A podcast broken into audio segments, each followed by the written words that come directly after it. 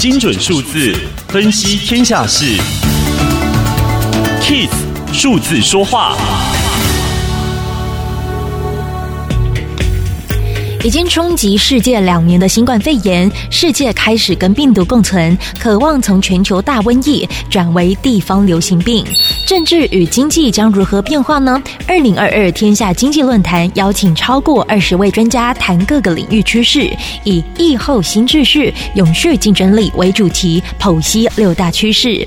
趋势一：全球经济复苏不确定，会影响台湾吗？中信银董事长利明宪认为，台湾最大资源是。钱很充足，外汇存底有将近五千五百亿美元，国内投资毛额高达五点八兆台币，创下二零二零年来的新高，超额储蓄三点四兆元，更是三十三年来新高。趋势二，变动管理要 just in case，物料短缺、运输风险、供应链重组，丰田式管理的 just in time 及时已经不合时宜了，随机应变 just in case，以防万一成为了新显学，在航空航运业更是明显。趋势三，跨界打造数位生态圈，疫情加速了数位转型，走向实体与虚拟无缝接轨的混成世界。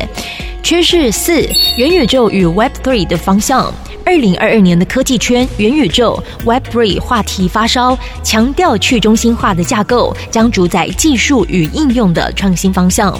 趋势五，气候变迁带来能源转型的挑战，净零碳排是全球大事。二零二二年，氢能成为备受瞩目的能源解方。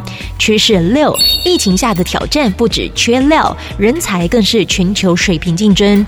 疫情之下，像欧洲不少人超过一年没有进公司了，让许多人开始思考：一定要去公司才能工作吗？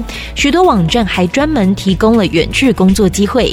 全球最大人资企业易科台湾暨南韩总经理陈玉芬认为，台湾已经进入了与世界共争人才的时代。